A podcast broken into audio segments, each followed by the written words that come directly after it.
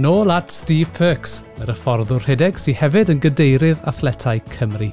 Dyma'i sylwadau am dylentau athletwyr y gorllewin a'r profiad o adeiladu gyrfa elit o ardal wledig. Un o'r cwestiynau mawr geithoi yn syniadau dechrau gyda tîm Brydain oedd pwy yw'r personyn o garllewin Cymru sy'n nawr yn gyfrifol am tîm Brydain. Oedd e'n cwestiwn da achos mod, o dim ond un o ddoi athletwr da iawn o'n i di afforddi ar y pryd, achos bod nhw'n bryn iawn yn y gorllewin, achos chi ddim yn cael y nuggets un o talent yn aml i wedyn wneud yn siŵr bod chi'n wneud y fwyaf gyda'r nugget yn sydd gyda chi.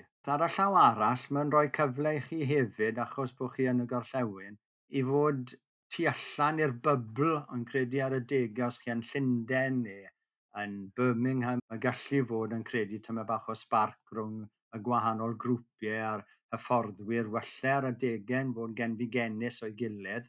So mae'n neis ar, ar un llaw bod chi allan o'r bybl a'r, ar elfen yna.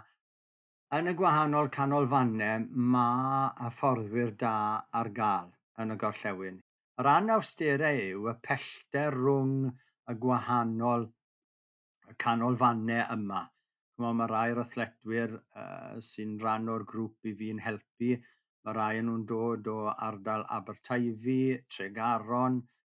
Ar hyn o bryd, ond credu ni mewn safle da gyda'r lefel o athletwyr sydd gyda ni. Bu ni'n rhoi safon allan ar gyfer y gemau gymanwlad. A mae fe'n edrych bod nifer o athletwyr – gallu cyrraedd y safonau yna ar gyfer Birmingham.